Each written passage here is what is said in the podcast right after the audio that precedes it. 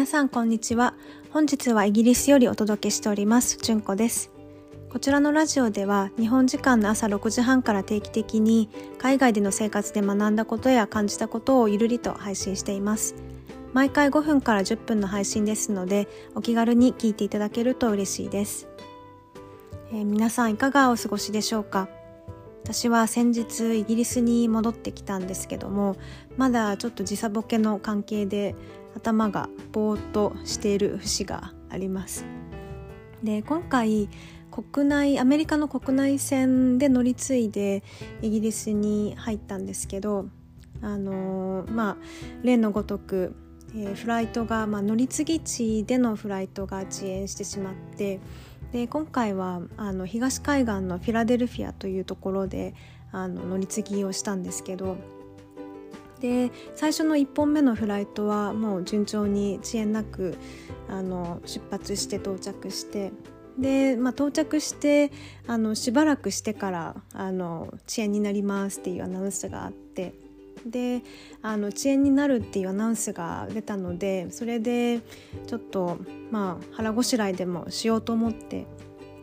空港内をこうあの、まあ、歩いてたらもう本当に全てがこうクローズしている状況で、まあ、到着した時からほとんどお店は閉まってたんですけどでラウンジとかも閉まってましたしであのでもまだあのキオスクですとか、まあ、ちょっとしたフードコートは空いてたんですけどもうフライトが遅延しますっていうアナウンスの後そんなに遅くなかったんですけど9時ぐらい夜の9時ぐらいだったかな。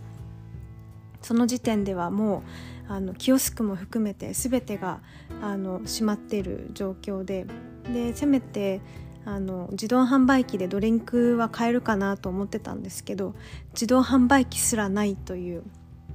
すごくひもじい思いをあのしておりました、まあ、ただあの2時間遅延してその、まあ、おかげといいますか2時間のあの時間ができたのでちょっとその時間を利用してあのいろいろこう1月にできたこととかを振り返ってじゃあ2月に何をしようかという計画を立てていたんですね。なのでちょっとあの前置きが長くなりましたけども本日はあの目標管理と,、えーとまあ、スケジュールの管理についてお話ししたいと思います。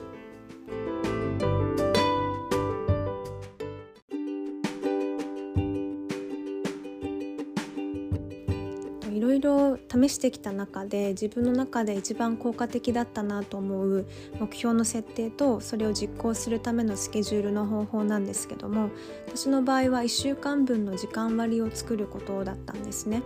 で時間割といっても事細かく用事を書くのではなくて自分の to do リストの中で優先順位が高いものから先に予定を組み込んでいくんですよ。で予定を組み込んだものはもうそれしかやらない例えばあの今週は絶対にポッドキャストを3回録音するっていう風になったら月水金の朝の7時からはポッドキャストの時間で、えーと、セルフケアを今週は絶対にすると決めたら例えば金曜日の8時から9時は自分のセルフケアの時間っていう風に決めてもうその時間はそれをすることだけに集中するんですね。であのスケジュールの中にたくさんこう用事を入れてしまうと多分できないこととか出てくると思うんですよ。でそうするともう日々忙しい中であこれもできなかったあれもできなかったっていう感じで自己肯定感も下がってしまうんで私の場合は本当に絶対にこれだけは譲れないっていうものだけをその時間割に書き込むんですよ。でそのあの優先するものがこう限られているとそこに集中できるのでそうするとまあ1週間で絶対にこれだけは押さえときたかったっていうことが、まああのまあ、4つなり5つなりっていうのがあってでそれをきちんとこなせてたんですよ。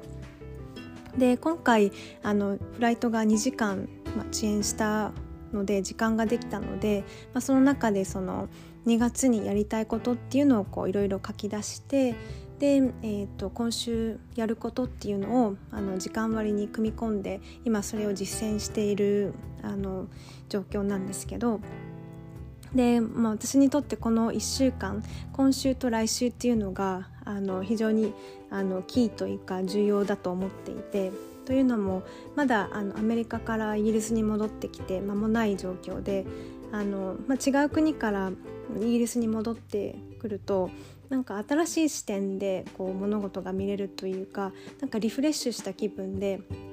あのエネルギーも高まっててでこうやる気が満ち溢れている時にいろいろこう片付けちゃった方が前に進める気がするんですよ。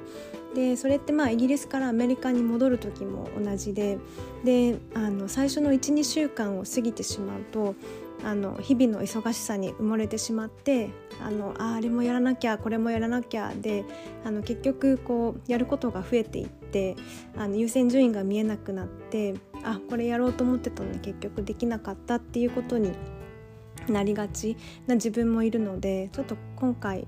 あの、まあ、この12週間このやる気に満ち溢れている期間を使っていろいろなトゥードゥリストをあの一気に進めていきたいなと思ってます。えー、本日も最後まで聞いていただきありがとうございました。また次回のポッドキャストでお会いしましょう。